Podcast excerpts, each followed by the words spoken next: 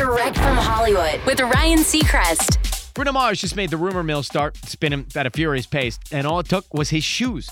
He hadn't put out a record in three years, though he managed to essentially sweep all the major awards at the Grammys with that effort, 24 Karat Magic. Since then, he's been a featured artist on a few tracks and was kept incredibly busy by his 21 month long tour, so the hiatus is understandable, but it appears also to almost be over. Bruno just posted a selfie of his sneakers propped up on a footstool, but it's really what's behind his kicks that's important a pair of vintage synthesizers.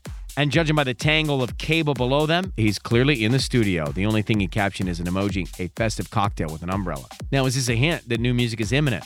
Keep you posted. That's direct from Hollywood.